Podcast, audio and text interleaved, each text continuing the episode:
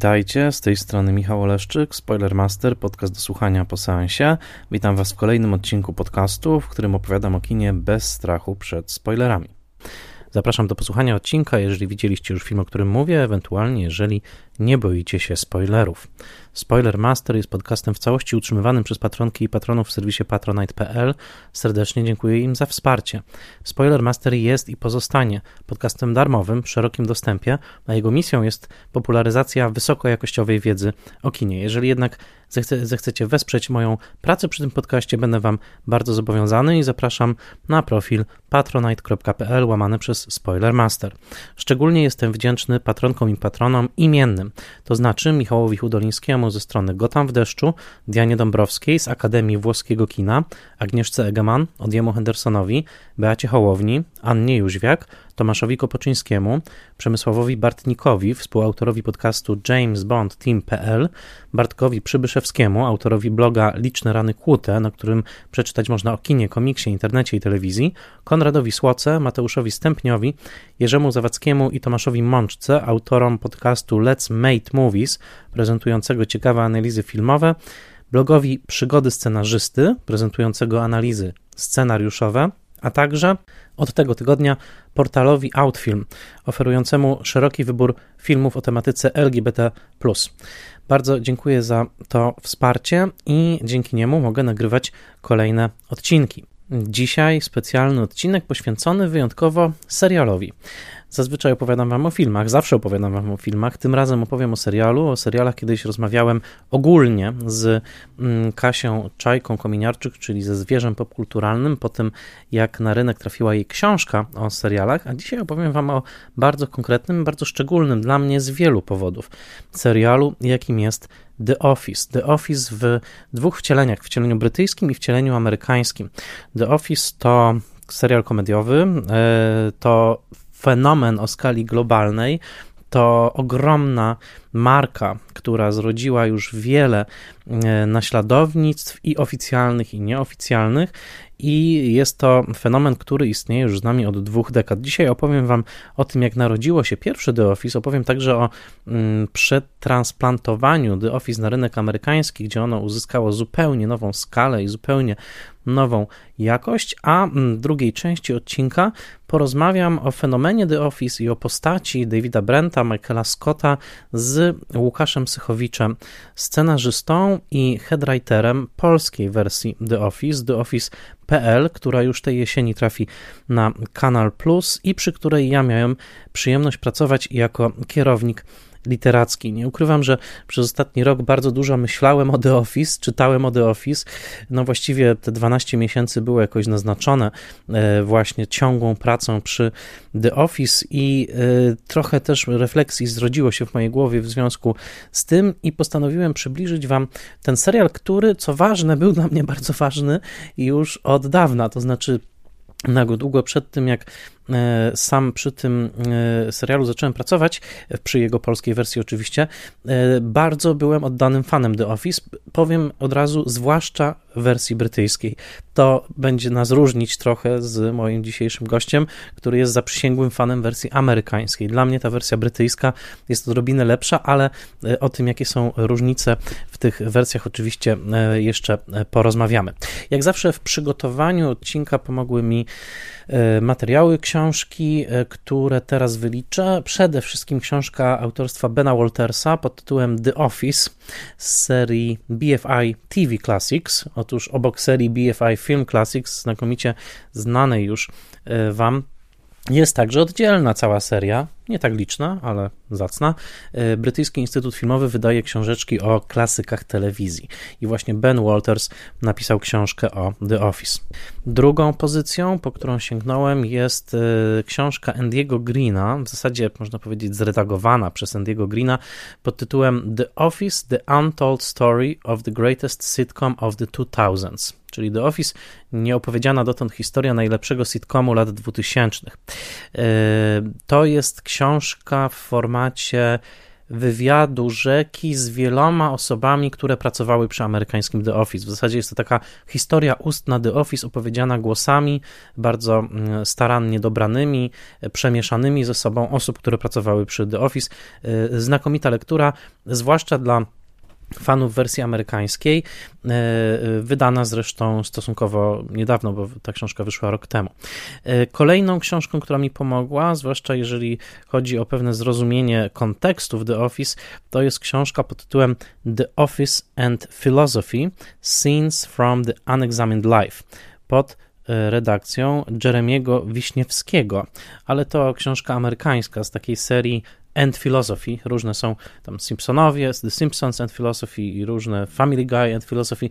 E, takie zbiory esejów, w których właśnie fenomeny popkultury są poddawane e, takiemu spojrzeniu filozoficznemu.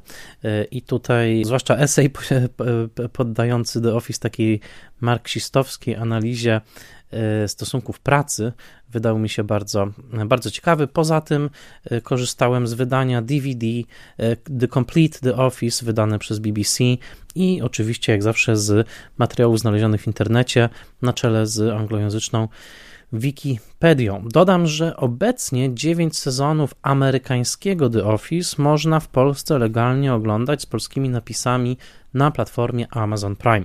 Więc jeżeli chcecie obejrzeć te 201, jeśli dobrze pamiętam, odcinków 9 sezonów amerykańskiego The Office, to tam należy się udać.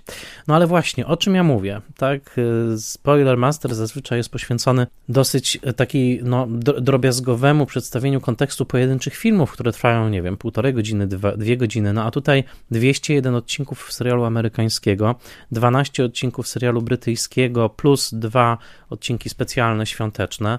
Do tego kilkanaście już światowych przeróbek The Office, bo The Office już zagościło w wielu krajach, między innymi we Francji, w Indiach, w Czechach, e, w Niemczech, w Szwecji były lokalne przeróbki The Office na licencji BBC, a zatem no, jak ten jeden biedny odcinek Spoilermastera ma to wszystko objąć? Oczywiście nie obejmie. Oczywiście nie obejmie. Ja dzisiaj bardzo sobie ograniczam pole, mianowicie chcę skupić się na historii powstania tego serialu, na tym jak to się stało, że z pomysłu, w który naprawdę bardzo niewiele osób wierzyło i który nie kosztował wiele i który wydawał się gdzieś sobie bytować na absolutnych obrzeżach BBC narodził się globalny fenomen i tak naprawdę marka numer jeden, jeżeli chodzi o seriale BBC, także jeżeli chodzi właśnie o licencję, o to, jak bardzo się to rozrosło, zwłaszcza oczywiście, y, kiedy serial osiągnął niebywałe rozmiary y, w postaci amerykańskiego sukcesu wersji właśnie tej zrealizowanej w Stanach Zjednoczonych. A zatem dzisiaj przede wszystkim skupię się na, takiej, na takich samych początkach, na, na, na, na tym, jak ten serial się narodził, w jakich warunkach, kto go stworzył, jaki był pomysł, pomysł, też jakie filmy wpłynęły, jakie mm, y, dzieła mm, kulturowe wpłynęły na The Office. Innymi słowy, będę robił to, co zawsze w Spoilermasterze robię, to znaczy bardzo będę się starał poszerzyć kontekstowo wasze spojrzenie, e, tak żeby docenić, w jaki sposób twórcy mm, myśleli o tym projekcie, wówczas, kiedy jeszcze na hasło The Office naprawdę nikt się nie uśmiechał i nikt nie mówił, a no tak, The Office. Dodam, że wedle niedawnych wyliczeń The Office jest najprawdopodobniej najpopularniejszym serialem komediowym w historii jest na pewno najczęściej odtwarzanym serialem w trakcie pandemii, najczęściej odtwarzanym serialem e, na, w serwisach streamingowych, mówię o skali globalnej. E, I e, pobił on wszelkie rekordy popularności, jeżeli chodzi o ponowne odtworzenia właśnie w serwisach streamingowych. No, jak na serial, który w momencie swojej premiery 9 lipca 2001 roku wydawał się taką małą, dziwną, ekscentryczną anomalią wyświetloną gdzieś późno na BBC 2, no to trzeba powiedzieć, faktycznie musiała być u zarania jakaś iskra geniuszu, która sprawiła, że ten serial tak wystrzelił w absolutną popkulturową stratosferę, no i wyniósł swoich twórców, Rickiego Gervaisa i Stephena Merchanta do, no powtórzę to słowo, do stratosfery, jeśli chodzi o światową popkulturę. No właśnie, z, u samych początków jest tych dwóch panów, to, zna, to znaczy Ricky Gervais i Steven Merchant. Ricky Gervais, urodzony w roku 61 w Reading, e, a Steven Merchant, urodzony w Bristolu w roku 1974. I spojrzenie na ich biografię, zwłaszcza na biografię Gervaisa, bo trzeba powiedzieć, że to on jest tutaj tą główną e, siłą inspirującą, ale podkreślam, Steven Merchant pisał z nim scenariusze i e, wspólnie reżyserowali ten serial. To jak spojrzymy na ich drogę, to zobaczymy przede wszystkim, że e, ich świadomość tego, skąd przychodzą, świadomość tego, do jakich seriali nawiązują, świadomość tego, co chcieli osiągnąć pod względem realizacyjnym, estetycznym w The Office, była bardzo wysoka. Innymi słowy, to nie był przypadek, że to tak się wydarzyło, to nie był przypadek, że The, The Office wyszło od tak. Nie, to był rezultat bardzo konkretnej wizji artystycznej, która rodziła się na przestrzeni kilku lat i jeżeli mówię o Kim Gervaisie jako o tym ważniejszym elemencie tego duetu, to oczywiście dlatego, że Ricky Gervais jest także gwiazdą tego serialu w sensie aktorskim.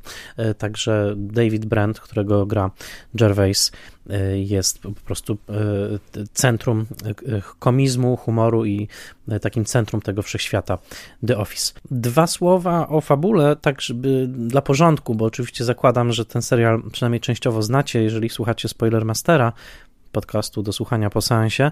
The Office rozgrywa się w typowym, szarym, niczym nie wyróżniającym się biurze firmy produkującej papier. W przypadku wersji brytyjskiej jest ono zlokalizowane w Slough, a w przypadku wersji amerykańskiej w Scranton w stanie Pensylwania. I skoncentrowany jest serial na życiu biurowym grupy pracowników, spośród których nikt tak naprawdę swojej pracy nie ceni. Każdy traktuje tę pracę trochę jako taką poczekalnię, być może jako niezbyt pożądany e, kres swojej drogi zawodowej, ale jednak akceptowany, no bo z czegoś trzeba żyć. Mm, I serial E, skupia się na postaci szefa Davida Brenta w wersji brytyjskiej i Michaela Scotta w wersji amerykańskiej. Oczywiście Michaela Scotta gra Steve Carell, e, Davida Brenta gra Ricky Gervais, e, który jest człowiekiem niemożliwym, jest człowiekiem trudnym, jest człowiekiem poniekąd agresywnym w takiej swojej chęci narzucenia wizji samego siebie jako osoby lubianej. Tak to trzeba powiedzieć, bo za bardzo za Michaelem, za Davidem nikt nie przepada, ale obydwaj są przekonani o absolutnej wierności swojej drużyny biurowej i o tym, że są najbardziej uwielbianymi elementami tej drużyny. Serial rozgrywa się w konwencji półdokumentalnej, a w zasadzie mokumentalnej, jest fałszywym dokumentem, udaje dokument i y, główny humor serialu rozgrywa się w rejestrze tak zwanego cringe humoru. Cringe to dosłownie tyle, co zwijać się z zażenowania, a zatem można by powiedzieć taka mm, e, e, komedia wywróconych oczu, podniesionych brwi e, i, i ogólnej żenady, żenokomedia. To jest właśnie cringe comedy i na tym rejestrze rozgrywa się większość serialu, to znaczy świadkujemy popisom Davida Michaela, świadkujemy jego nieudolnym próbom zaskarbienia sobie sympatii, albo inaczej, w przypadku Michaela i Davida trzeba powiedzieć, nieudolnym próbom narzucenia innym własnego złudzenia o tym, że są, że jest, że jest on osobą lubianą, bo to jest ten największy rozjazd, że David i Michael nie starają się, żeby inni e, ich polubili, oni są przekonani, że już wszyscy ich lubią i chcą ciągle egzekwować ślady znaki owego oddania, owej sympatii od swoich współpracowników. W tym sensie przypominają duże dzieci, to znaczy duże dzieci, które ciągle domagają się uwagi, domagają się docenienia, domagają się tak naprawdę miłości, e, z tym, że no, różnica jest taka, że David i Michael dziećmi nie są, są dorosłymi mężczyznami, którzy jednak gdzieś w sobie mają ten przetrącony element takiego niepełnego wzrostu, jak to się mówi, Arrested Development, tytuł innego serialu i tupią nogami i narzucają wszystkim swoje poczucie humoru, swoje przekonanie, że są najlepsi, najważniejsi i tak dalej. I z tego wynika komedia. E, komedia wynika także z faktu, że czujemy, że podglądamy zwyczajne życie, podglądamy absolutną biurową nudę, ponieważ nikt w firmie Wernham Hogg w wersji brytyjskiej, ani w firmie Dunder Mifflin w wersji amerykańskiej nikt nie ma żadnego przekonania, że to, co robi, jest ważne. Może z wyjątkiem postaci służbistów, to znaczy Gareta i Dwighta odpowiednio w obydwu wersjach, ale ogólnie rzecz biorąc wszyscy chcą po prostu przetrwać dzień.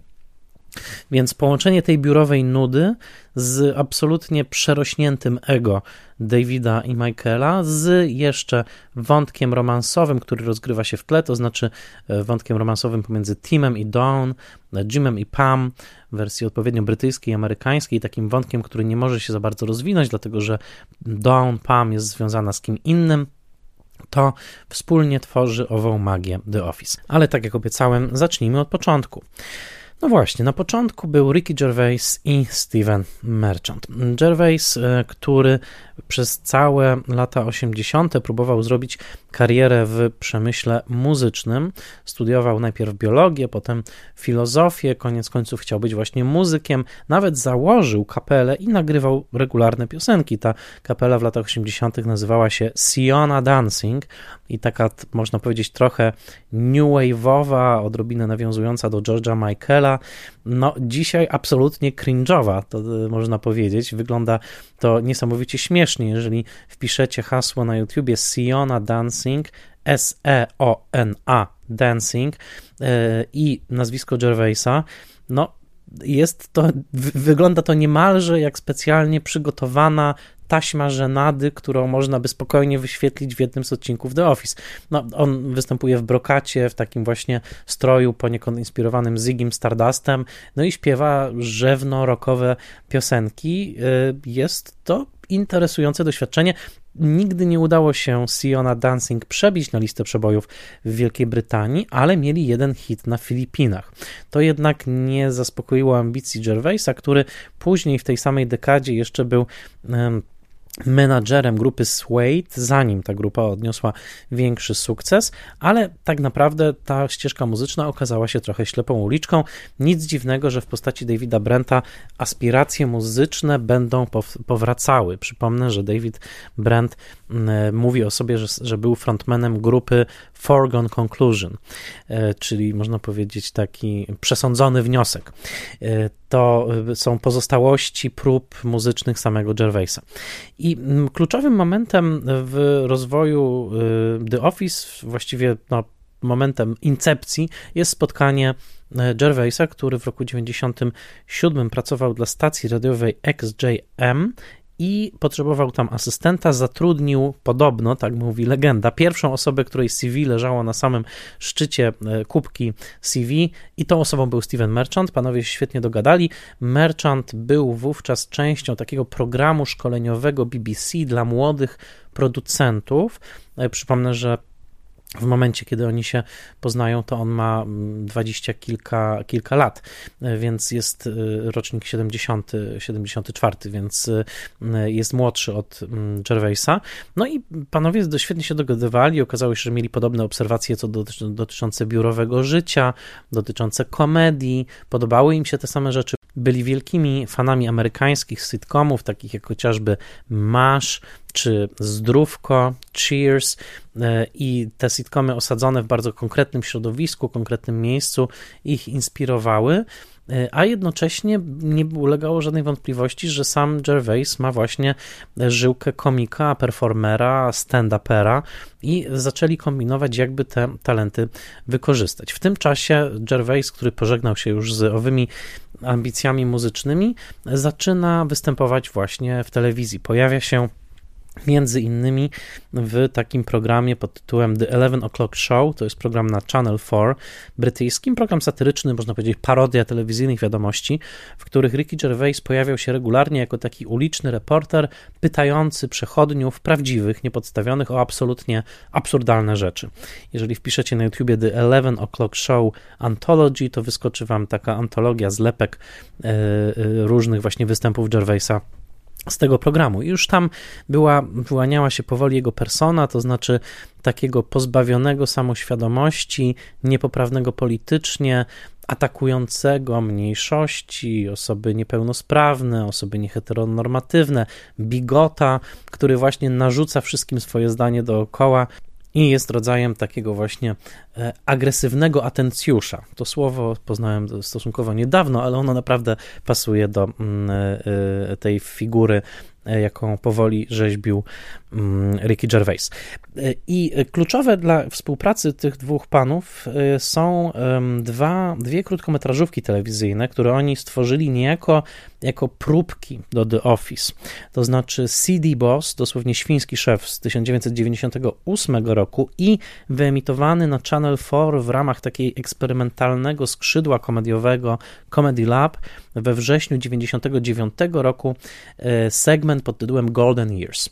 Namawiam Was do wpisania w YouTube Golden Years, obejrzenia tego 20-minutowego segmentu, dlatego że jest to fascynujące e, laboratorium, dosłownie, Comedy Lab, w którym Gervais wypróbowuje swoje możliwości aktorskie, gra postać nawiązującą nie do późniejszego Davida Brenta, tylko do swojej własnej persony z lat 80., to znaczy rockmana, który chce zrobić karierę naśladując Davida Bowiego. Więc jeżeli chcecie zobaczyć Rickiego Gervaisa w pełnym makijażu i stroju z cekinami, to jest dokładnie to miejsce. Golden Years, Ricky Gervais, wystarczy wpisać na na YouTubie. I te dwie krótkometrażówki, jednocześnie nawiązanie kontaktu z, początko, z początkującym producentem w BBC, niejakim Ashem Atallą, który e, w pewnym momencie podszedł do Merchanta po jednym e, z jego występów i zaproponował jakąś współpracę, to powoli stworzyło siatkę ludzką, która umożliwiła w ogóle przepchnięcie projektu The Office w BBC.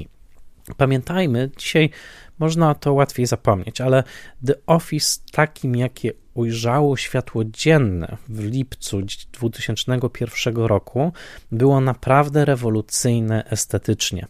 E, ten pomysł, żeby serial komediowy od początku do końca naśladował dokument, bez właściwie z wyjątkiem czołówki i tyłówki, bez muzyki dodatkowej, bez komentarza z zakadru, żeby de facto udawał gatunek doku soap, tak bardzo, że niektórzy widzowie pierwszych odcinków mogli spokojnie pomylić The Office z faktycznym dokumentem, to był pomysł bardzo rewolucyjny i potrzebna była siatka osób e, decyzyjnych najlepiej, które uwierzyłyby w ten pomysł. Pamiętajmy, że brytyjski sitcom w tamtym czasie nie przeżywał swoich złotych lat i sitcom jako taki już był dosyć mocno nadwątlony, zwłaszcza e, dziewięcioletnim królowaniem Seinfelda e, pomiędzy 89 i 98 rokiem. Właściwie wiele osób czuło, że Seinfeld doprowadził sitcom do pewnej granicy jako do gatunku. To znaczy, że wszystko, co po Seinfeldzie, już musi wymyślić jakąś trochę nową formułę. Oczywiście cały świat był wówczas zapatrzony we Frasiera, w Friendsów, mm, ale te sitcomy właśnie rozwijające jeszcze tą starą formułę, to znaczy grupa przyjaciół i farsowe mm, intrygi w każdym odcinku, posługiwanie się takimi elementami właśnie jak kwik pro quo, pomylona tożsamość, jakieś nieporozumienie, które należy bardzo zgrabnie rozwiązać do końca odcinka, a przede wszystkim opierać dialogi na nieustannym potoku żartów, które wylewają się z ust bohaterów, jakby byli sami komikami stand-upowymi, takim jakim jest Seinfeld, to powoli ta formuła się wyczerpywała i było potrzebne coś nowego, świeższy głos. Niektóre seriale BBC w tamtym czasie eksperymentowały chociażby z ruchomą kamerą, z taką kamerą z ręki. Na przykład serial The Royal Family, nie mylić z rodziną królewską, który właśnie posługiwał się taką trzęsącą się kamerą z ręki. Także postać Alana Partridge'a, który był takim autotematycznym komikiem telewizyjnym, komentującym jednocześnie fenomen samej telewizyjnej sławy. To wszystko było w powietrzu i Gervais i Merchant wyczuli, że potrzebny jest zupełnie nowy kształt estetyczny dla serialu komediowego. I właśnie ta siatka osób się stworzyła. To znaczy młody producent Ash Atalla, o którym już wspomniałem, bardziej doświadczony producent Anil Gupta, który już działał w latach 80. i 90., John Plowman, czyli to mój ulubiony tytuł, muszę powiedzieć, ulubiony tytuł. Otóż jego tytuł zawodowy to było Head of Comedy w BBC, czyli był szefem komedii. Szef do spraw komedii. To mi się bardzo podoba. John Plowman, który miał pewne wątpliwości, ale poszedł za tym projektem i ci panowie zebrali te materiały nakręcone wcześniej, nakręcili także pewne sceny testowe, właśnie z Davidem Brentem i z kamerą dokumentalną podążającą za nią, z Davidem Brentem mówiącym do kamery, wchodzącym w interakcję z osobami w biurze i zaprezentowali ten materiał e, Jane Root. Jane Root była wówczas szefową BBC 2 czyli można zachowując wszelkie proporcje powiedzieć takiej właśnie telewizyjnej dwójki, która była troszkę, miała mniejszy budżet, ale była mm, bardziej otwarta na eksperyment i Anil Gupta opowiada o tak zwanej sesji pitchingowej. Czym jest pitching? E, każdy młody producent e, filmowy wie, pitching to znaczy e, dosłownie co to znaczy pitch? Rzucać, tak? Rzucać, czyli rzucanie pomysłów. Pitching to jest moment, w którym ktoś, kto chce zrealizować projekt filmowy, ale nie ma na to środków finansowych, rozmawia z kimś, kto ma te środki finansowe, ale niekoniecznie chce zrealizować Twój projekt. Więc pitching to jest po prostu taki moment, kiedy można spróbować sprzedać swój pomysł. I Anil Gupta zaprezentował The Office na takim właśnie spotkaniu programowym w BBC, gdzie osobą decyzyjną była Jane Root i zacytuję słowa Anila Gupty, który opowiada o tym, jak ta sesja poszła, bo właśnie owo magiczne słówko tak, które padło wówczas, sprawiło, że dzisiaj mówię do Was i rozmawiamy o The Office. A zatem cytuję Anila Guptę. Ten fragment wypowiedzi pochodzi z książki Bena Waltersa. Powiedzieliśmy im, OK, przyjdziemy na pitching, ale będziemy potrzebować telewizora i magnetowidu. Gupta mówi o tym, ponieważ wiedział, że sukces tego pitchingu może tylko wtedy zaistnieć, jeżeli oni zobaczą materiał z Gervaisem, że na papierze to nie będzie nic ciekawego, jeżeli powiedzą o serialu, który dzieje się w nudnym biurze i jest beznadziejny szef. Więc wiedział, że musi zaprezentować materiał wideo. Wracam do cytatu z Gupty. Powiedzieli nam, ok, nie ma problemu. Stawiamy się na pitchingu, telewizora ani wideo, ani śladu. Zbiegam więc do swojego biura, chwytam tamtejszy telewizor i magnetowid. Przypominam, jesteśmy w sercu BBC. Niosę na piętro i podłączam do prądu. Jane obejrzała materiał, po czym odwróciła się do swojego sekretarza, Liama Kiana, z pytaniem: To było śmieszne? Na co on odpowiedział z przekonaniem: Tak. A ona na to: O, okej, okay, dobrze, zrobimy pilota. I tyle ale był ten moment, kiedy na jej twarzy było wyraźnie widać, że nie wie, czy to było śmieszne, czy nie. To było bardzo ciekawe. Jestem pewien, że teraz temu zaprzeczy, że powie, że od początku rozpoznała potencjał, etc., ale to Liam powiedział na głos: tak, to jest śmieszne. Jeśli o mnie chodzi, decyzję o produkcji pilota podjął nikt inny jak sekretarz Liam. To bardzo ciekawe i też pokazujące takie mechanizmy w obrębie wielkiej korporacji, gdzie czasami ta osoba decyzyjna naprawdę może nie czuć czegoś, może nie wiedzieć, ale ma pod ręką osobę, którą może dopytać. To no, sam Gupta twierdzi, że właśnie to słówko tak od Liama, sekretarza, e, sprawiło, że cały serial powstał. A zatem e, o tym, o tym należy pamiętać, bo y, to jest ten moment, w którym de facto zapada decyzja o stworzeniu pilota i zapada decyzja o tym, że faktycznie mm, ten serial zostanie wypróbowany. Y, sama produkcja była o tyle ciekawa, że Gervais i Merchant faktycznie przysiedli nad scenariuszami, stworzyli sześć odcinków pierwszego sezonu, ale od razu także się uparli, że chcą reżyserować. I to było kontrowersyjne, ponieważ nigdy wcześniej nie, żaden z nich nie reżyserował serialu. Byli tak pewni swojej wizji, wiedzieli, że to, co chcą osiągnąć, jest tak konkretne i że nie chcą nawet śladu takiej klasycznej sitcomowości, już nie mówię nawet o śmiechu z zakadru, ale że dokładnie wiedzieli, jakim językiem dokumentalnym chcą się posłużyć, że uparli się i powiedzieli, że odejdą, jeżeli nie dostaną tej pełnej kontroli. To bardzo interesujące, że nie, y, nie, nie, nie godzili się na żaden kompromis. Jedyne, na co się zgodzili, to żeby do pierwszego tego pilota był przypisany formalnie na planie jeszcze jeden reżyser. Y, opiekował się bodajże nimi właśnie John Plowman, ale faktycznie obydwaj wyreżyserowali e, pierwsze odcinki, no i całość e, zarazem serialu. Dlaczego to było takie ważne? Dlatego, że wiedzieli, że wartością tego serialu nie jest fabuła, bo tej fabuły de facto nie ma. Jak przyjrzycie się odcinkom brytyjskiego The Office, i to jest jeden z, jedna z przyczyn, dla których ja także wolę brytyjskie The Office, tam fabuły po prostu nie ma. Tam są pewne elemenciki fabuły. Powolne rozwijanie się romansu, wisząca gdzieś tam e, groźba zamknięcia tego oddziału firmy e, i tak dalej, ale ogólnie rzecz biorąc, tak zwanych plotów nie ma w tych odcinkach. I to jest bardzo interesujące, ponieważ sam styl obserwacyjny, w którym to dokumentalna kamera śledzi ruchy bohaterów, wyłapuje nagłymi zoomami, tak, czyli transfokacjami, najazdami kamery, to, co się zabawnego wydarza w biurze, a przede wszystkim to, że same reakcje, że czyjeś spojrzenie może być puentą dowcipu, to wszystko sprawiło, że The Office okazało się niesłychanie wizualną komedią, e, a jednocześnie panowie nie chcieli się zgodzić na żaden żywszy akcent kolorystyczny. Już przy, wybierając lokację, a w koniec końców wybrali pracę w studio, ale w studio, które było częściowo przekształcone z mm, e, byłych biur, konkretnie w Teddington Studios, e, absolutnie uparli się na stuprocentowy realizm. To było, ich, to było ich najważniejsze przekazanie, że ten serial ma wyglądać dokładnie tak, żeby każda osoba oglądająca przed telewizorem powiedziała: Tak, to jest moje biuro. Jestem w stanie uwierzyć, że jest to moje biuro. I co ciekawe, producent Ash Atalla y, wspomina wykorzystanie autentycznych wnętrz biurowych w Teddington Studios, zanim jeszcze dodano do nich dekoracji. I tutaj cytuję Asha Atalię. Zaprosiliśmy do tej przestrzeni operatora Andiego Hollisa, oprowadziliśmy go i powiedzieliśmy: Słuchaj, to ma wyglądać dokładnie tak fatalnie, jak widzisz teraz. Nie ukrywamy tej plamy na wykładzinie, nie ukrywamy śladów po rzutkach na tamtej ścianie. Będziemy celebrować stare plamy po kawie.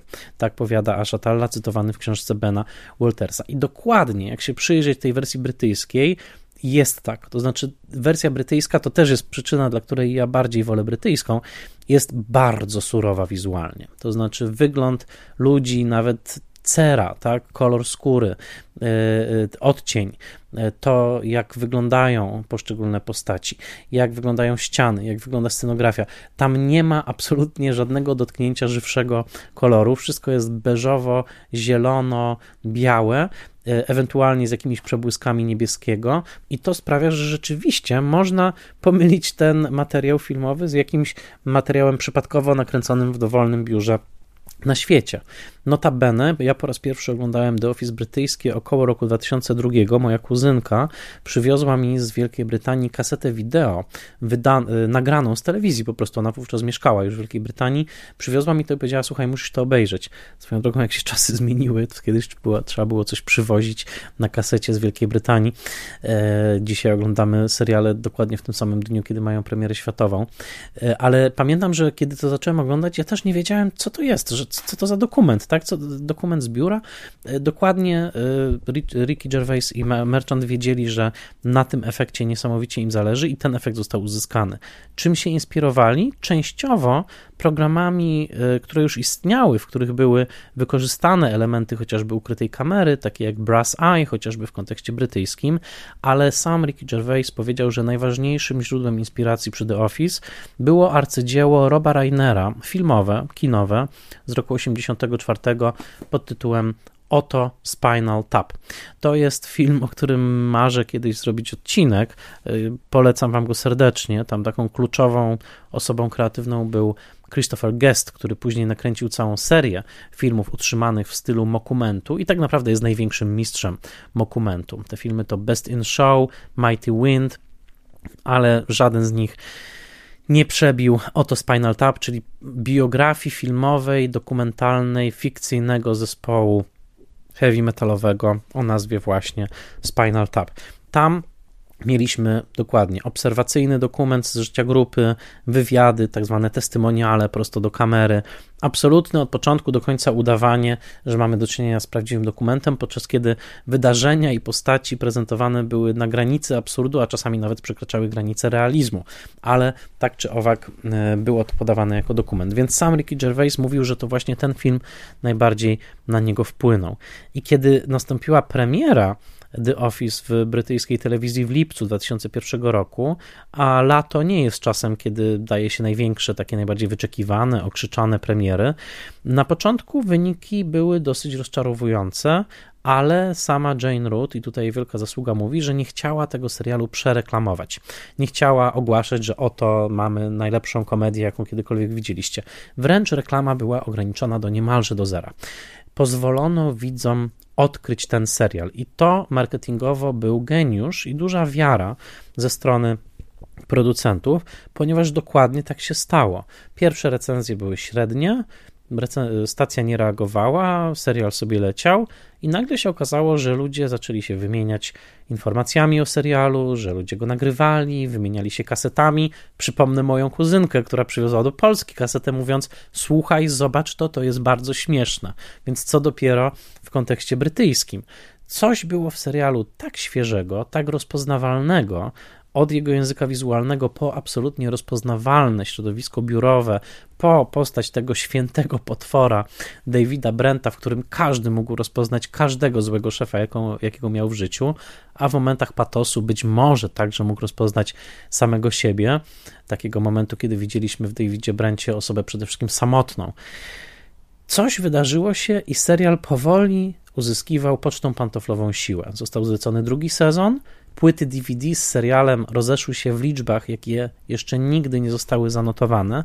To było najlepiej sprzedające się DVD w historii BBC.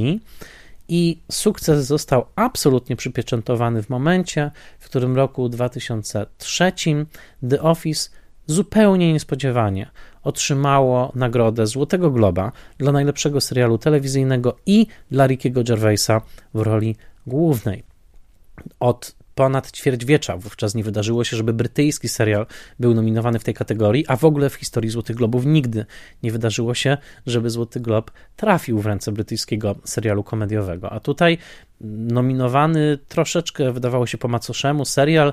Sami twórcy się nie spodziewali, że tego Złotego Globa dostaną ta, ta nagroda otwarła na dobre Rickiemu Gervaisowi i twórcom drogę do Ameryki i okazało się, że właśnie ten niewielki, taniutki serial, ale zrealizowany absolutnie bez kompromisu artystycznego przez samych twórców, którzy chcieli go zrealizować właśnie tak, okazał się hitem także w Stanach Zjednoczonych. Co więcej, krytycy byli zgodni to jest nowe słowo w komedii. To było coś rewolucyjnego. Ja do dzisiaj, kiedy oglądam pierwsze odcinki The Office, a uważam, że najlepsze odcinki to jest początek sezonu pierwszego, cały właściwie pierwszy sezon uważam za majstersztyk. Myślę, że w drugim sezonie już jest troszeczkę gry pod publiczkę, a odcinki specjalne, świąteczne to już jest absolutna gra pod publiczkę, ale pierwszy sezon The Office uważam za najbardziej oryginalne wydarzenie komediowe pewnie do tej pory w XXI wieku, dlatego że to, co oni zaproponowali, po prostu nie miało precedensu ten język i ta świadomość, z jaką się posługiwali językiem dokumentalnym, sam Gervais mówi o tym, że kluczowe było dla nich rozpisanie scen i rozpoznanie, kiedy bohaterowie wiedzą, że są obserwowani przez, przez kamerę i im to przeszkadza, kiedy są obserwowani i im to nie przeszkadza, kiedy nie wiedzą, że są obserwowani i jak to wpływa na ich zachowanie. Otóż ta bardzo subtelna świadomość widza, że towarzyszy kamerze i że na bohaterów jest ciągle skierowane spojrzenie, które sprawia, że oni się czasami spinają, czasami podgrywają coś do kamery, czasami wręcz kamera skłania ich do, wyg do wygłupów, jak czyni to w przypadku Davida Brenta w sposób spektakularnie zły. To jest ten element, nazwę to teraz bardzo szumnie, postmodernistyczny, który sprawia, że to jest wielka współczesna komedia. To znaczy, jest to komedia o spojrzeniu skierowanym na nas wszystkich w miejscu bezsensownej, niekończącej się pracy, w którym nie chcemy być. Jeżeli to jest kondycja współczesnego człowieka, który najczęściej jest oderwany od swojej pracy, jak mówił Marx, właśnie wyalienowany ze swojej pracy, i jednocześnie wie, że jest obserwowany, że ktoś na niego patrzy, jakaś figura, być może władzy, być może publiczności, być może drugiego bliźniego, i zaczyna się wić pod tym spojrzeniem, zaczyna zmieniać swoje zachowanie pod kątem tej obecności kamery, to w tym jest jakaś wielka obserwacja na temat naszej współczesności, bo wszyscy wiemy, że jesteśmy gdzieś tam ciągle na widoku. Oczywiście serial powstał jeszcze przed social mediami, ale jakoś trochę je też przewiduje w tej ciągłej inwigilacji, a z drugiej strony ta absolutna bezcelowość tej pracy. Można powiedzieć, znowu y, walny z grubej rury, taka egzystencjalna, taka właśnie trochę jak Sartra lub Camus, że wiemy, że ta praca w firmie e, produkującej papier nie za bardzo ma sens, nie jest spełnieniem naszych marzeń, ale brniemy w to, mimo że otaczają nas ludzie, których inaczej nigdy byśmy nie spotkali, a z którymi często spędzamy więcej czasu niż z naszymi rodzinami. Więc ten absurd tej sytuacji, a jednocześnie zróżnicowanie typów ludzkich od protofaszystowskiego Gareta do e, romantycznego duetu Tim i Dawn, którzy nie mogą się dotknąć, nie mogą się pocałować, ponieważ z jednej strony Don ma chłopaka, a z drugiej strony są pod ciągłą obserwacją kamery, więc każdy ich gest nabiera podwójnej intensywności. Jak sam Gervais powiedział, że nagle każde dotknięcie stało się jak pocałunek, to wszystko sprawia, że serial ma także bardzo szeroką paletę emocjonalną. I zażenowanie wobec Davida jest tylko jednym z kolorów używanych na tej palecie. Rozczulenie nad wątkiem Davida, e, e, e, Pam i Jima, pewne elementy nawet przerażenia, które możemy mieć, kiedy patrzymy na Gareta i inne postaci w tym serialu, wzbudzające jeszcze inne uczucia, to jest naprawdę szeroki wachlarz emocjonalny. I ten wielki sukces, który otworzył Gervaisowi tak naprawdę skarbiec pełen złota, dosłownie i w przenośni, e, umożliwił mu także realizację jego późniejszych projektów, takich jak serial Statyści dla HBO i wielu innych. Niektóre są dostępne na Netflixie, jak chociażby jego film pod tytułem The Invention of Lying, ale także serial pod tytułem Derek, o wiele mniej udany. W ogóle późniejsze projekty Gervaisa nigdy nie osiągnęły tej wielkości, chociaż Afterlife jest bardzo udanym serialem na Netflixie, ale jednak to nie, to nie jest ta klasa innowacji co The Office. E, dla Gervaisa oznaczało to wejście właściwie do panteonu e, komików światowych, e, późniejsze jego prowadzenie Złotych Globów, kontrowersje, jego taka niechęć do nagięcia się do norm politycznej poprawności, coraz to bardziej problematyczny serial, status serialu The Office samego, który z roku na rok wydaje się coraz to mniej poprawny i coraz to trudniej znosi standardy obecnej poprawności politycznej, która bywa nastawiona bardzo policyjnie do kultury masowej to wszystko spra sprawiło, że Gervais był na jakby swoim, swoim, swojej trajektorii, e, która za, za, zawiodła go bardzo, bardzo wysoko. Natomiast w roku 2000 e, 2004 e, rozpoczyna się inna przygoda, mianowicie przygoda pod tytułem mm, The Office amerykański. Wtedy zaczynają się prace nad tym serialem w wersji amerykańskiej. Stacja NBC przygotowuje serial i tam Greg Daniels jest tą osobą, oczywiście na licencji z BBC, który okazuje się twórcą kluczowym, tak zwanym showrunnerem. 24 marca 2005 roku następuje premiera pierwszego odcinka The Office amerykańskiego, wyświetlanego w Wielkiej Brytanii jako The Office An American Workplace i e, emisja trwa aż do roku 2013, konkretnie do 16 maja. 9 sezonów, 201 odcinków, Steve Carell w roli głównej jako Michael Scott.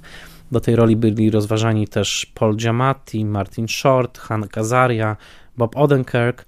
No, casting do tego The Office amerykańskiego był bardzo szeroki. I co się okazało?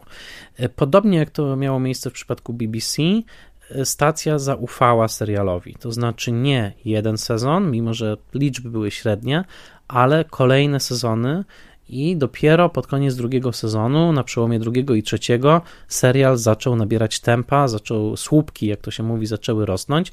I tak jak było w przypadku Seinfelda, który tak trochę kuśtykał przez pierwsze trzy sezony i nagle wyskoczył w sezonie czwartym i stał się najchętniej oglądanym sitcomem lat 90., tak w przypadku The Office, dzięki tej wierze w stacji, dzięki poświęceniu i talentom ekipy aktorów piszących, a tutaj te role się często nakładały, dlatego że aktorzy występowali i pisali odcinki, co się często zdarzało. Mindy Calling na, napisała najwięcej, ponad 20.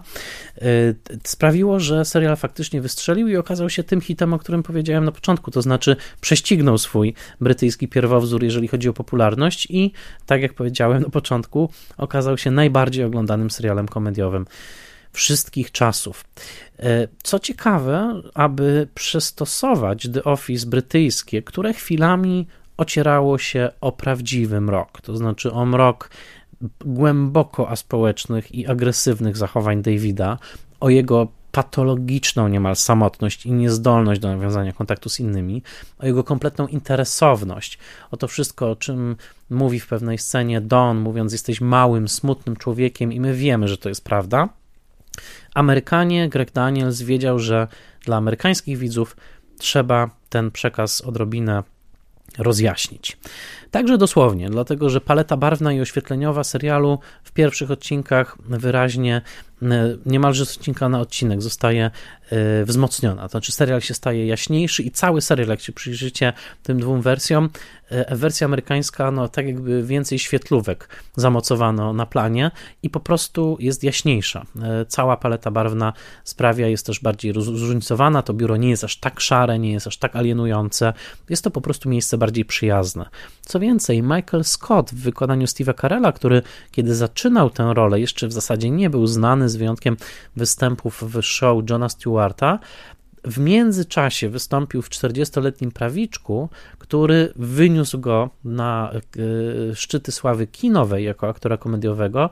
Steve Carell także gra Michaela Scotta jako sympatyczniejszą postać. To znaczy, Michael Scott nigdy nie jest aż tak podły jak David Brent i nie ma też wątpliwości, że w przypadku Michaela Scotta jego główną taką cechą jest poszukiwanie miłości i akceptacji, że on gdzieś tak u spodu chciałby być bardzo lubiany. W przypadku Davida był jeszcze jeden element, mianowicie David postrzegał sam siebie jako komika i to y, jego poczucie humoru było mm, no nie tylko, że agresywne, ale on po prostu żył w stanie pewnego permanentnego złudzenia, graniczącego, można powiedzieć, z taką psychozą. To znaczy, jemu się naprawdę wydawało, że, że jest y, popularnym, y, popularnym komikiem. I chwilami to właśnie sprawiało, że że te sceny były trudne w oglądaniu. W przypadku amerykańskiej wersji cringe oczywiście występuje. Jesteśmy bardzo często zażenowani tym, co Michael robi, ale po, nie ma tam tego podtekstu mizantropii, nie ma tam tego elementu, który sprawia, że e, David jawi nam się chwilami jako faktycznie bardzo zły człowiek. E, mimo, że pod koniec e, drugiego odcinka świątecznego następuje delikatne odkupienie tej postaci, to jednak on cały czas się porusza na granicy ciężkiej patologii. W przypadku Michaela Scotta patologia występuje, ale jest jednak rozmiękczona i gdzieś pod spodem czujemy sympatię dla Michaela. To jest główna różnica między tymi e, dwiema, dwiema wersjami. Innymi słowy, wersja brytyjska jest bardziej radykalną wizją, taką komediową, w której rzeczywiście na 12 odcinków zamyka się nas w klatce z takim no, ludzkim potworem. W przypadku wersji amerykańskiej ten śmiech jest bardziej wybaczający, on jest też ma takie bardziej miękkie i rozmyte e, kontury. Co ciekawe i o czym warto pamiętać, i o tym mówią także sami twórcy w dość licznych podcastach, jakie powstały już po zakończeniu The Office. Przypomnę, że Steve Carell opuścił w pewnym momencie seriali, e, no właściwie sezony 8 i 9 się już rozgrywają bez niego i tak troszkę kuśtykają, ale twórcy nagrywają podcasty, między innymi jest podcast Office Ladies, w którym aktorki mm, E, serialu opowiadają o realizacji i wszyscy mówią to samo, że scenariusze były bardzo konkretnie napisane, że było bardzo mało miejsca na improwizację, że były elementy improwizowane i chociażby Rain Wilson jako Dwight, czyli ta amerykańska wersja Gareta często improwizował e, i Steve Carell też często improwizował, ale ta improwizacja jednak była kontrolowana. E, ale mówią o tym, że bardzo było otwarta, bardzo otwarta atmosfera, jeżeli chodzi o zgłaszanie pomysłów i to zgłaszanie pomysłów dotyczyło także poszczególnych scen, każdy mógł wymyślić scenę i później, jeżeli ona została uznana za dobrą, to była realizowana. Innymi słowy, pojawił się taki element pewnej demokratycznej współpracy improwizacyjnej, która dała świetne efekty w tej amerykańskiej wersji i sprawiła także, że o wiele większa ilość postaci ożyła, bo jeżeli zestawimy te obsady wersji brytyjskiej i amerykańskiej, to widać wyraźnie, że w amerykańskiej jest po prostu więcej postaci i każda z nich ma trochę bogatsze życie wewnętrzne i takie przebiegi e, fabularne na przestrzeni tych wielu, wielu sezonów. The Office doczekało się wielu uczonych interpretacji. Tak jak wspomniałem, jest cała książka o filozofii w The Office. Te mm, refleksje skupiają się na temacie alienacji od pracy, na temacie braku sprawczości. E, jest e, cała taka szkoła myślenia o tym serialu, mówiąca o tym, że jest on najwybitniejszym takim współczesnym sportretowaniem bezsilności jednostki wobec własnej pracy, tego, że tak naprawdę nie mamy wpływu na to, kim jesteśmy, dlatego że jesteśmy tylko częściami jakiejś korporacyjnej machiny i możemy tylko udawać markować pracę, a i tak jesteśmy zarządzani przez idiotę, którym jest Michael. I te, te tematy związane chociażby w książce Bena Waltersa z taką krytyką późnego kapitalizmu, który sprawia, że człowiek i jego praca są całkowicie od siebie oderwane i człowiek marzy tylko o tym, żeby wrócić wieczorem do domu, e, pospać i oglądać telewizję. E, tutaj to wszystko jest także w The Office i wydaje się przez to serial bardzo aktualny, bo nie dość, że każdy może sympatyzować z samym e, osadzeniem akcji w biurze, to każdy doświadczył na pewno w swoim życiu momentu, w którym osoba zarządzająca nami była może trochę mniej inteligentna, może miała trochę niższe moralne standardy, może nie bardzo dało się z nią dogadać, może nie posiadała wystarczającej kompetencji. To jest coś, co do czego wszyscy, myślę, możemy odnieść swoje własne, e, własne doświadczenia. No, nagród dla e, amerykańskiego The Office było bardzo wiele. Co ciekawe, Steve Carell nie otrzymał Emmy za swoją rolę Michaela Scotta, co zostało powszechnie skrytykowane, ale Scranton w stanie Pensylwania do dzisiaj chlubi się tym, że to właśnie tam osadzono akcję przed ratuszem miejskim. Jest nawet plakietka. E, burmistrz Scranton wypowiadał się wielokrotnie ciepło o serialu. No, w sumie mm, niewielkie miasto w Pensylwanii, takie przemysłowe, które zostało unieśmiertelnione przez to, że The Office amerykańskie tam założyło swoją siedzibę główną. Jest to komedia współczesna, komedia, która dotyka bardzo głębokich, emocjonalnych rejestrów, od właśnie zawstydzenia, przez miłość, przez samotność, przez zażenowanie, e, takie czysto społeczne, przez to, że czasami po prostu nie wiemy, jak się zachować w stosunku do kogoś, kto zachowuje się dziwnie, agresywnie i głupio, a jednocześnie wszyscy jesteśmy ściśnięci w tej samej przestrzeni, e, co sprawia, że e, The Office w pełni spełnia obietnicę swojego tytułu, to znaczy jest portretem miejsca pracy, tak jak najlepsze sitcomy, ale jednocześnie podaje to w formie całkowicie nowoczesnej, która dzisiaj w roku 2001 musi się już wydawać niemalże klasycyzująca, bo oczywiście przyzwyczailiśmy się do tego języka i teraz pytanie, kiedy będzie ten kolejny geniusz, który zaproponuje coś całkowicie innego. A teraz y, o Michaelu Scottie i o tym, jaka jest to postać, jak się pisze taką postać i jak się obcuje z ponad 200 odcinkami The Office. Wielokrotnie porozmawiam z Łukaszem Psychowiczem. Łukasz pracował jako headwriter serialu The Office.pl E, trzech scenarzystów przygotowywało scenariusze do tego serialu, to znaczy właśnie Łukasz Sychowicz, Kuba Różyło i Mateusz Zimnowocki. Ja miałem wielką przyjemność pracy z nimi jako kierownik literacki ze strony Kanal Plus e, i była to przyjemność od początku do końca, e, także z przyjemnością przedstawiam Wam teraz chyba najdowcipniejszego człowieka, jakiego poznałem w życiu, na pewno jednego z najlepszych scenarzystów, jakiego poznałem w życiu. E, człowieka, który sprawił, że wielokrotnie w trakcie tej pracy czułem się jakbym oglądał The Office, chciałem powiedzieć, ale nie dlatego, że Łukasz Sychowicz jest Michaelem Scottem, tylko dlatego, że jest po prostu świetnym komediowym pisarzem. A zatem przedstawiam wam Łukasza Sychowicza, który opowie więcej o tym, jak widzi e, postać Michaela Scotta i trochę też Davida Brenta. Hej, hej, cześć. E, muszę się odzwyczaić od myśli, że właśnie odbywamy służbowego Zooma, bo przez ostatni rok było trochę tych służbowych e, Zoomów tak. właśnie odnośnie e, The Office. Ale dzisiaj nie mówimy o polskiej wersji. Tę wersję widzowie ocenią za jakiś niedługi już czas. Ja chciałem Ciebie zapytać o taką rzecz, bo jesteś największym fanem The Office amerykańskiego, jakiego spotkałem. E, nigdy nie spotkałem kogoś, kto miałby wytatuowanego Michaela Scotta, kto miałby wielki portret Michaela Scotta e, na ścianie w domu. No i w ogóle, e, czy, czy jesteś Michaelem Scottem? Ja, ja nie jestem. Jeżeli już to obstawiałbym moją żonę bardziej, ma o wiele więcej cech. Mam jeszcze ikonę złotą w WC z Michaelem Scottem. A, okej, okay, okej. Okay. I chyba jeszcze jakieś dźwięki na komórce z tego, co, z tego, co kojarzę. Mm. Pamiętasz, kiedy po raz pierwszy w ogóle zobaczyłeś jakiekolwiek The Office? Może tak zapytam. E, ja myślę, że ja chyba zacząłem oglądać amerykański Office, jak było w jakimś czwartym albo piątym sezonie. To można sobie dodać albo odjąć, że, kiedy to było. I, I gdzieś od tego czasu zacząłem oglądać jakby już się załapałem odpowiednio szybko nadrabiając y, to, czego nie widziałem te, dwa, te trzy czy cztery sezony. Mhm.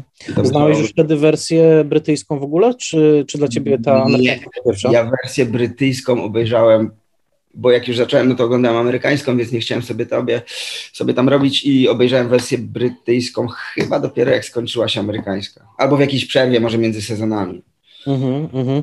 I jesteś team y, wersja amerykańska. Znaczy, y, tak, to jest odpowiedź najkrótsza. Trochę dłuższa jest taka, że jestem team, że tego się nie da porównywać. To jest tak inne. I to nawet nie chodzi o to, że, jest, że to jest inne, bo to jest inny rodzaj trochę humoru. Wiadomo, wersja brytyjska jest w największym skrócie trochę bardziej ciemna, brudna i ten David Brent, czyli ten szef główny, jest po prostu trochę większym jeszcze hamkiem.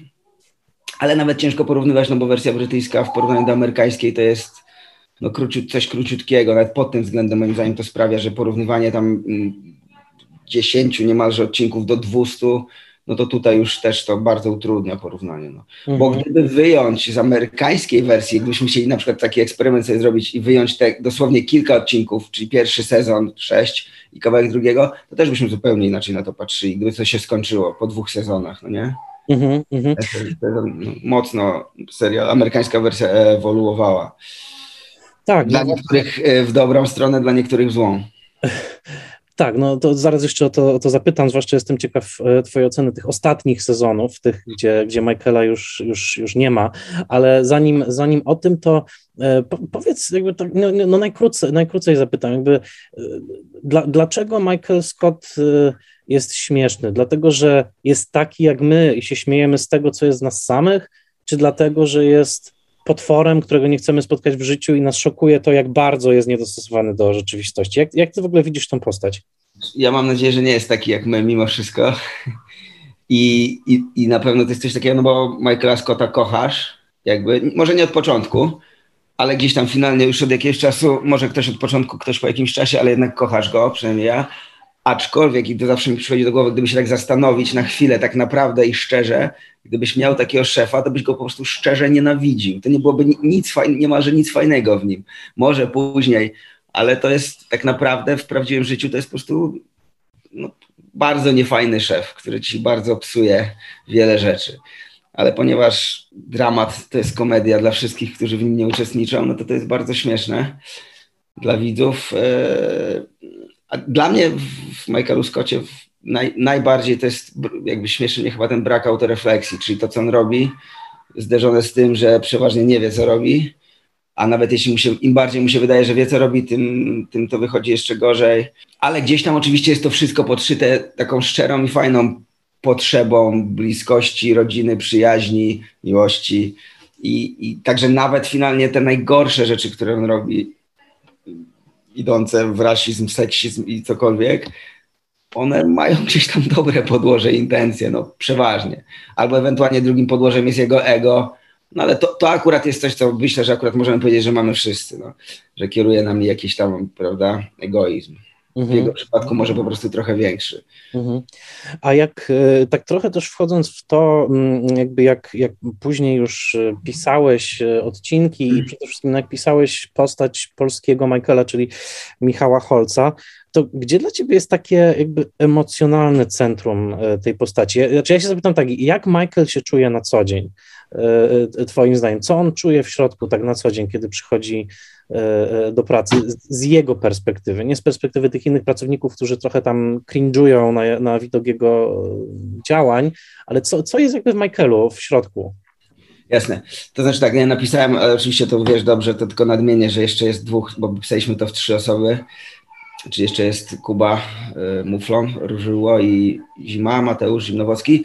A co jak Michał przychodzi do pracy, no to myślę, że trzeba znowu wrócić do braku autorefleksji, czyli on przychodzi do pracy nawet nie to, że z nadzieją, ale z jakąś taką świadomością w głowie, że przychodzi do swojej rodziny, że jest tym zabawnym, co tam dzisiaj wymyślić, żeby wiesz, żeby im umilić dzień, żeby było śmiesznie, przede wszystkim praca później. I, także ja myślę, że on przychodzi zawsze mocno pozytywnie mhm. jako szef, najlepszy przyjaciel i najlepszy mhm. kochanek, jeśli jest taka potrzeba też. Właśnie w jednym z wywiadów e, ze scenarzystami wersji amerykańskiej przeczytałem coś takiego, że najważniejszym przykazaniem Michaela jest to, że ludzie, z którymi pracujesz, muszą być twoimi przyjaciółmi. Jakby ono się tak naprawdę nie sprawdza w rzeczywistości, tak? W sensie w rzeczywistości bardzo rzadko tak jest. Najczęściej jest tak, że po prostu no, pracuje się z ludźmi, których jakoś tam los nam postawił na biurku, na biurku obok. I to w, to w ogóle moim zdaniem jest największa siła Office teraz, ponieważ jakby i przez to to jest takie uniwersalne, że tyle osób może się utożsamiać z tym, że praca dla większości, dla nas może trochę szczęśliwie mniej, ale mimo wszystko dla większości ludzi w Polsce, na świecie, praca, w której spędzasz de facto większość swojego życia, to jest miejsce właśnie, w którym masz tych ludzi obok, którzy wcale nie są tacy za fajni, robisz, wykonujesz jakieś czynności, pracę, którą jakbyś przestał wykonywać dzisiaj, to prawdopodobnie świat by tego w ogóle nie zauważył. Jest to nudne, nic się prawie nie dzieje, a to jest całe twoje życie. Jeżeli sobie policzyć, ile godzin spędzasz w pracy, a to jak spędzasz dzień, tak spędzasz całe życie i to jest właśnie w tym najsmutniejsze, najpiękniejsze i zarazem najśmieszniejsze, jeżeli uda się w tym znaleźć jakiś humor. Tak jak gadaliśmy sobie, pamiętasz zresztą, jak rozmawialiśmy z Charlesem Harrisonem, czyli człowiekiem odpowiedzialnym za licencję między innymi Office i, rozmawialiśmy o odcinkach i on też mówił, że okej, okay, niech się dużo dzieje, tu coś tam, tu coś tam, fajnie, ale jakby pamiętajcie, że w Office jakby tym DNA Office to jest to, że ten cały dzień po prostu jest nudny, tam się nic nie dzieje i jak ktoś zobaczył przysłowiowego, zdechłego ptaka na parkingu, no to to był highlight ich dnia, albo, albo nawet zdechły ptak to pewnie tygodnia nawet, jak nie miesiąca, no nie? Mhm. I kończysz tą pracę i sobie, zdajesz sobie sprawę, że, że to było najfajniejsze tego dnia. Tak. Czytałem taki wywiad z Rickiem Gervaisem, który y, opowiadał o swoich researchach w biurach, po prostu jak pracował w biurach, tak? I właśnie cytował taką scenę, że za oknem jakiegoś biura nagle było słychać pisk opon i, i 20 osób podskoczyło do okna, bo, bo coś się wydarzyło. Tak? W sensie, no, dokładnie. Jedyne, jedyne wydarzenie e, e, tego, tego dnia. E, a mm, no, jeszcze chciałem się zapytać o to, jak, no bo tak właśnie ta wersja brytyjska mówi się, że jest bardziej mroczna, rzeczywiście jest, tak? Wydaje mi się, że po prostu David Brent jest gorszym człowiekiem niż, niż, niż Michael, Michael Scott, ale jak patrzysz na całość The Office amerykańskiego, na te powiedzmy siedem sezonów, kiedy Michael jest, bo potem to trochę nie jest. Jest, jest więcej sezonów, tak? E, bo w sumie, w sumie dziewięć, tak? A, sorry, racja. Samo jak uważam, że Michael Jordan zakończył karierę w 98 w Chicago, już nigdy nie grał w Waszyngtonie. E, to będę musiał potem zrobić research, żeby zrozumieć dowcip. E, jak... E, odszedł, a później jeszcze po dwóch latach jeszcze raz wrócił i grał dwa sezony w Waszyngtonie. A, no widzisz, przy, przy koszykarskich to zawsze, zawsze tak. tego. E, powiedz mi, jak ty patrzysz, czy jest coś takiego, o, czy jest coś takiego jak progres Michaela Scotta, w sensie po, przez, te, przez te 7 sezonów, czy on się w ogóle zmienia, czy to jest po prostu status quo, jak patrzysz też na to, jak Steve Carell grał, grał, grał tę postać. Na pewno jest progres w ogóle tam humoru, więc siłą rzeczy tam się dużo rzeczy trochę zmienia. Co do, co do samego Michaela Scotta, że on się zmienia na pewno na początku moim zdaniem, bo jednak oni w tym pierwszym sezonie wychodzą z tego brytyjskiego yy, i, i moim zdaniem on jest faktycznie jest taki powiedzmy, że jest, jest mu trochę bliżej do Davida Brenta niż jest mu później, moim zdaniem na to się składa wszystko, nawet ta jego ulizana fryzura do tyłu na żel i tak. I on jest taki troszeczkę, moim zdaniem, bardziej. I dopiero jak to szło, no to też jest kwestia, jak ktoś wie, jak im, coś, im serial dłużej trwa, tym trzeba dłużej, po prostu tym bardziej trzeba kombinować, no nie?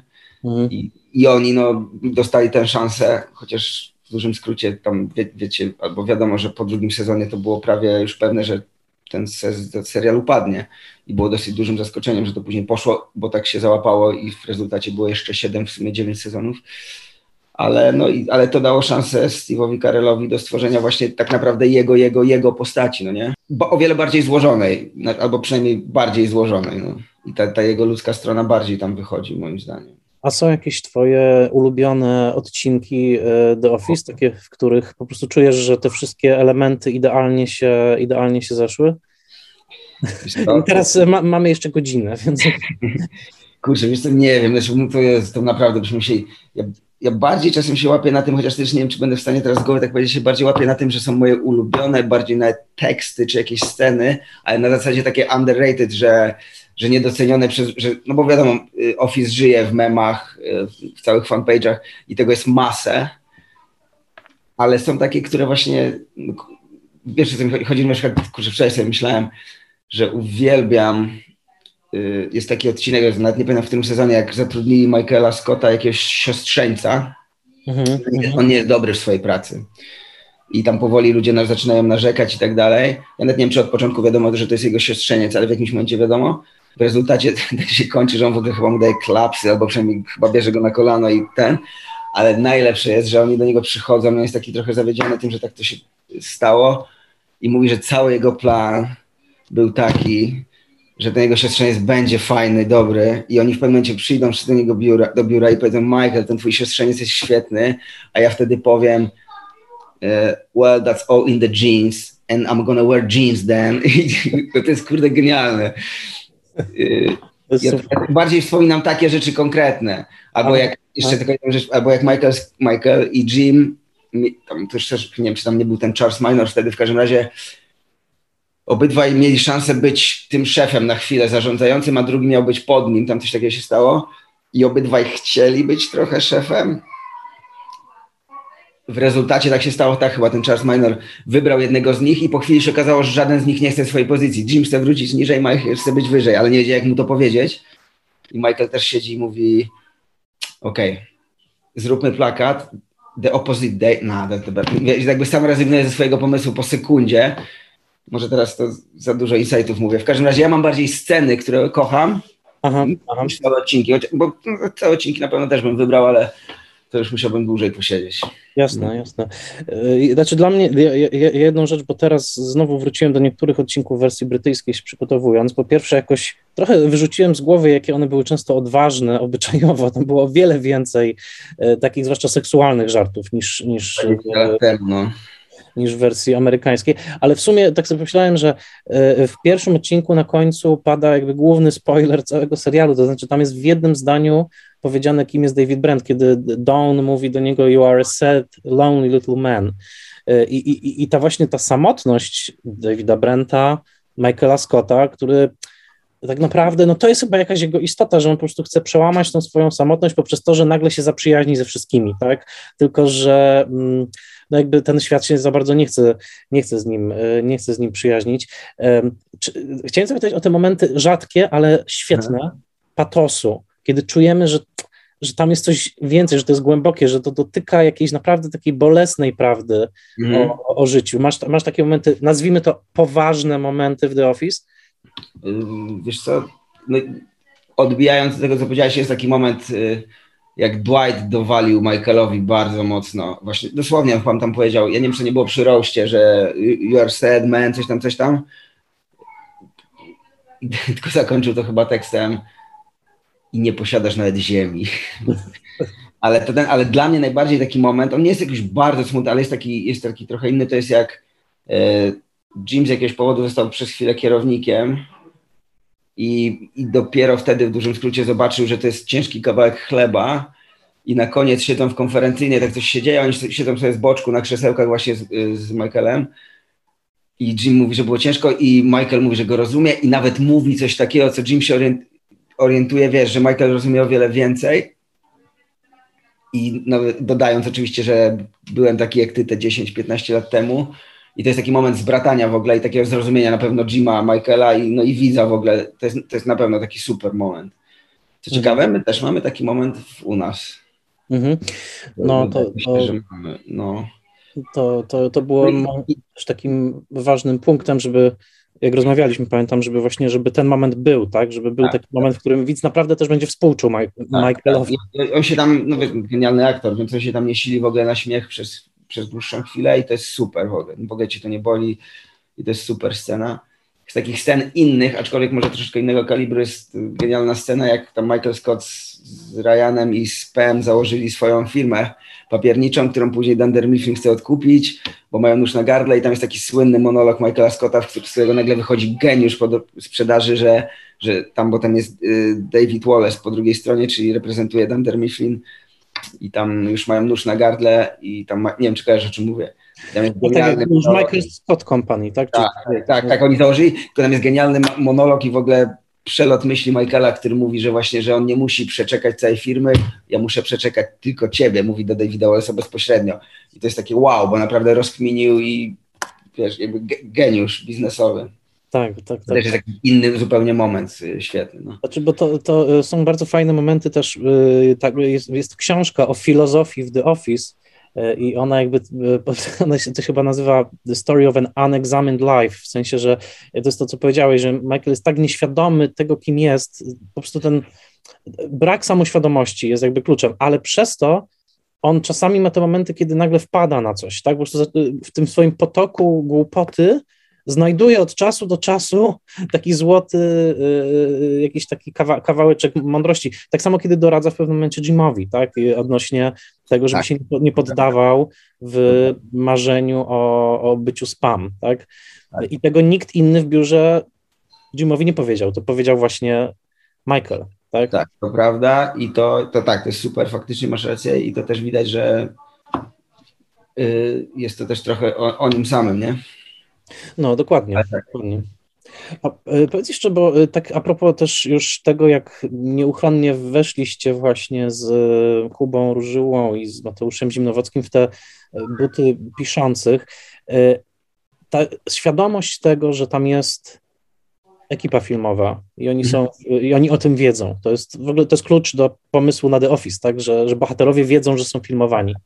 Jak to wpłynęło na waszą pracę, znaczy taką świadomość tego, jak bohaterowie się zachowują w stosunku do tej kamery. I to też jest troszkę pytanie o tak zwane testymoniale, czyli o te sceny, kiedy bohaterowie mówią wprost do kamery e, i, i tak naprawdę mogą troszkę taki swój performance zrobić. E, jak, jak jakby to, tobie e, zwłaszcza się nad, tym, nad, nad tymi aspektami pracowało, takimi nazwijmy to duże słowo performatywnymi?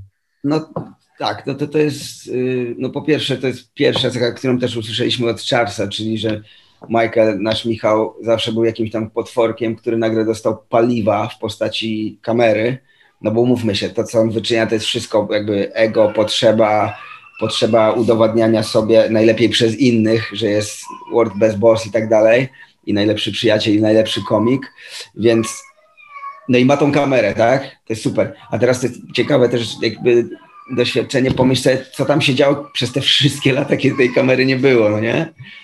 Bo nagle on dostaje tą kamerę, tak zwane tę kamerę, czyli te paliwo, no i może się w tym spalać, tak? Jak, y, wiadomo, że tego podkręca w działaniach.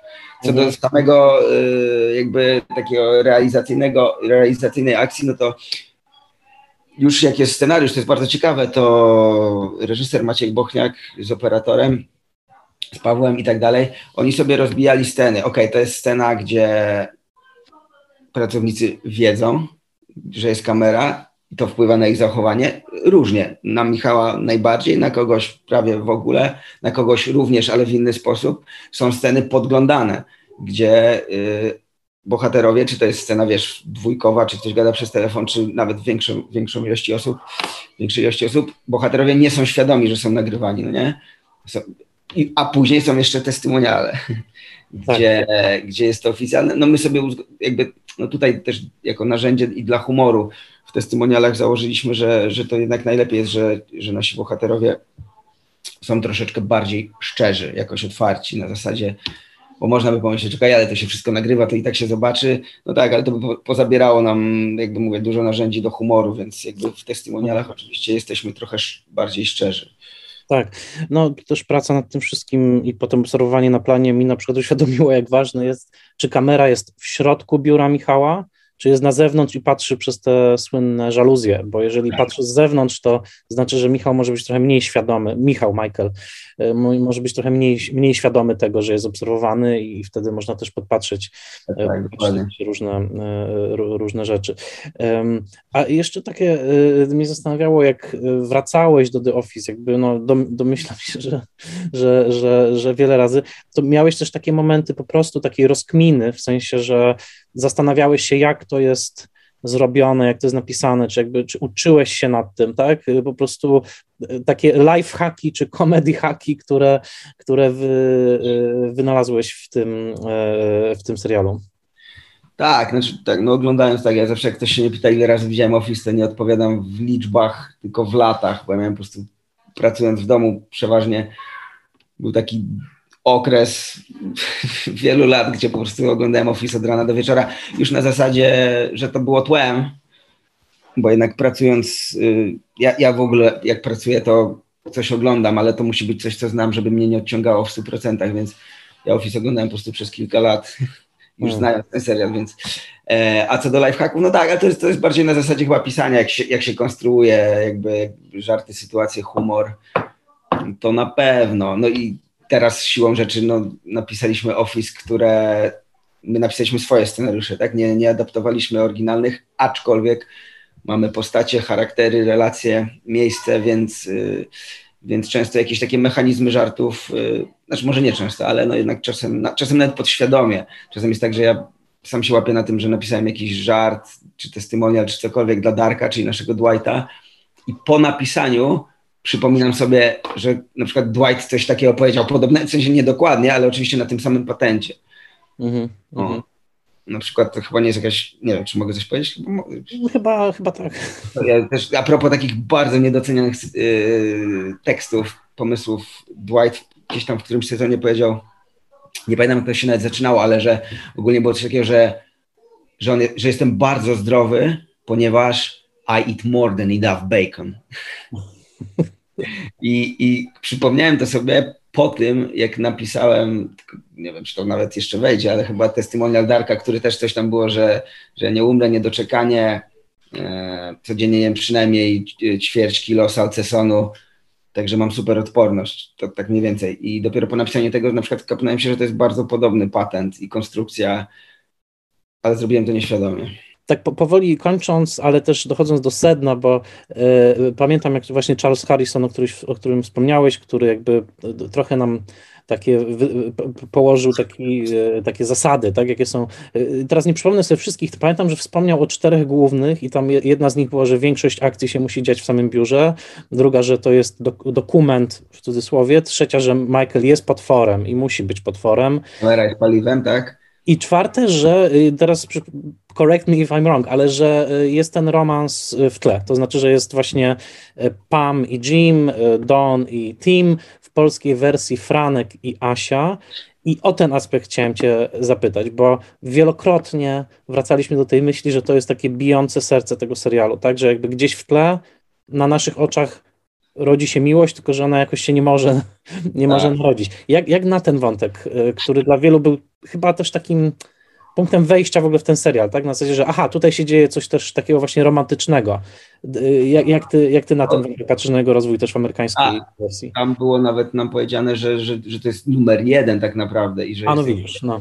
wiele osób, które dlatego ogląda, albo dlatego przynajmniej to miało aż dziewięć, a nie cztery sezony i tak dalej, no ja jestem raczej tym, że, że to było fajniejsze, dopóki się nie zeszli, nie? Ale to jest oczywiste, no. I takich trochę tam trzymali, e, a później jak są razem, znaczy ja, ja w ogóle jestem fanem takim, wiesz, no psychofanem, więc dla mnie nawet trochę zmieniając temat od sezony 8-9 bez Michaela, z Willem Ferrellem, ja to kupuję, ja to biorę, tak samo jak odcinek wspominkowy Friendsów, może nie najlepszy, może mógłby być o wiele lepszy, nic mnie to nie obchodzi, super mi się to oglądało, cieszę się, że to powstało bo jestem ćpunem po prostu i cokolwiek mi tam zostanie rzucone, to jest spoko.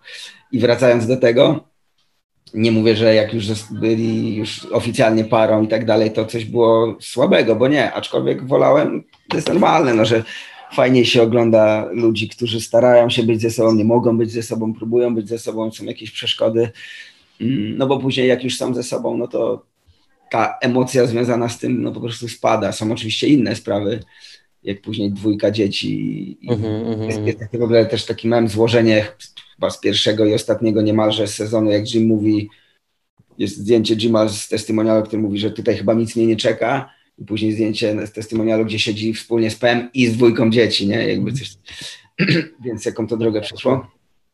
E, no także ja, ja wolę tą, tę część, jak oni nie są razem, ale lubię też tą, gdzie są, no. Tak, tak, tak. Znaczy, dla, dla, dla, mnie jest ciekawe właśnie to, że y, kiedy już są, no tak i cała ta końcówka, te ostatnie, ostatnie sezony, no to poza tym, że widzisz, że oni bardzo starali się jakby cokolwiek wymyślić, tak po prostu, żeby, żeby jakoś, jakoś trwać, ale jednak no, nie ma nic lepszego niż to oczekiwanie, tak, właśnie to takie, no, na czym z Archiwum X też było zbudowane, tak, właśnie czy, czy tam coś będzie, czy, czego nie, czy, czegoś, czy czegoś nie będzie. Co ciekawe, w jednym z wywiadów znalazłem, że Ricky Gervais porównał też um, to do takiego bardzo staroświeckiego, wiktoriańskiego prawie romansu, że ponieważ ta kamera tam jest, to jakby każdy gest się e, zwiększa jego znaczenie, że nagle mm. on tam powiedział chyba, że dotknięcie jest jak pocałunek, że jakby każde zbliżenie się ma o wiele, wiele większy wymiar, bo jest właśnie ta, no, no tak. ta, ta, kamera. No. To prawda. Także, także tak. E, ostatnie, ostatnie pytanie. Jak się czułeś na planie, kiedy widziałeś dookoła siebie E, no właśnie, no postaci, które pisałeś, pisaliście razem, razem z chłopakami, no i, no i też ten świat, który został e, wykreowany. Mm, I, I, też jakie było wyzwanie tego, bo, bo, to, bo to nie chodzi tylko o to, że na pewno było gdzieś tam ciepło w sercu, ale jakby, jakie się okazało największe wyzwanie w momencie, kiedy zacząłeś mijać Franka, mijać Michaela, i, i, być w tym w całym panowej sytuacji. I odpowiadam, aczkolwiek zaznaczę, że będę musiał zaraz skończyć. Dobra, jasna sprawa. Ostatnie zdanie. Dobra, dobra. No, ostatnie dwa. Ja już y, Dacie mi minutkę i ten spoko, dobra? No dobra, minutkę. Tak, tak, tak. Minutkę. E, tak, ja siedzę sam z dzieciakami i moja mama się opiekuje, ale musi iść do fryzjera, więc sami rozumiecie. Dobra. Poważne sprawy, bo w poniedziałek zaczyna rok szkolny, jest nauczycielką. Dobra. E, jakie było wyzwanie? Wiesz, no wyzwaniem jest kurczę ten humor, bo to jest bardzo specyficzny humor. Teraz mogliśmy zacząć rozmowę godzinną na ten temat. Bardzo specyficzny humor e, do wygrania to jest humor na niuansach, na jakichś takich właśnie niedomówieniach, przeczekaniach, nieprzesadzeniach. Yy, I, i, I to jest chyba najcięższe w tym. I, I, dla jakby, i dla, no może nawet i dla scenarzysty, chociaż takie, my to lubimy, więc jakoś nam to może wyszło, ale i, i właśnie i dla aktorów, i dla reżysera, i później dla widzów tak naprawdę. I stąd się bierze to, że żeby w ten serial tam polubić, pokochać, może nawet później to trzeba tych parę odcinków zobaczyć, wejść w ten świat i go jakby nawet będąc fanem i widząc amerykańskie, brytyjskie wersje, to, na, to moim zdaniem nawet oglądając tą polską wersję trzeba sobie dać te, moim zdaniem, trzy powiedzmy odcinki, żeby wejść w ten świat i wtedy zobaczyć, y, wiesz, ocenić. Dokładnie. Ja tak ponieważ twoja mama, twoja mama przypomniała nam właśnie najważniejszą zasadę komedii, to znaczy time, timing is everything. A, no to to w ogóle, tak, no tem, timing i tempo to jest podstawa. To, to, to pół sekundy w scenie komediowej zabija to wszystko. Dokładnie. Więc trzeba wiedzieć, kiedy skończyć, więc niniejszym bardzo dziękuję za rozmowę. Pozdrawiam mamę, pozdrawiam ciebie. Wielkie dzięki za te wszystkie ja miesiące wspólnej Trzymajcie się pracy i... i do zobaczenia. Na razie, cześć. That's what she said. Serdecznie dziękuję Łukaszowi Sychowiczowi za rozmowę e, i trochę za wiele miesięcy wspólnej e, pracy. E, bardzo było miło z nim odkrywać właśnie te pokłady komediowych możliwości, jakie w postaci Michaela, czy Davida, czy Michała są możliwe i obecne.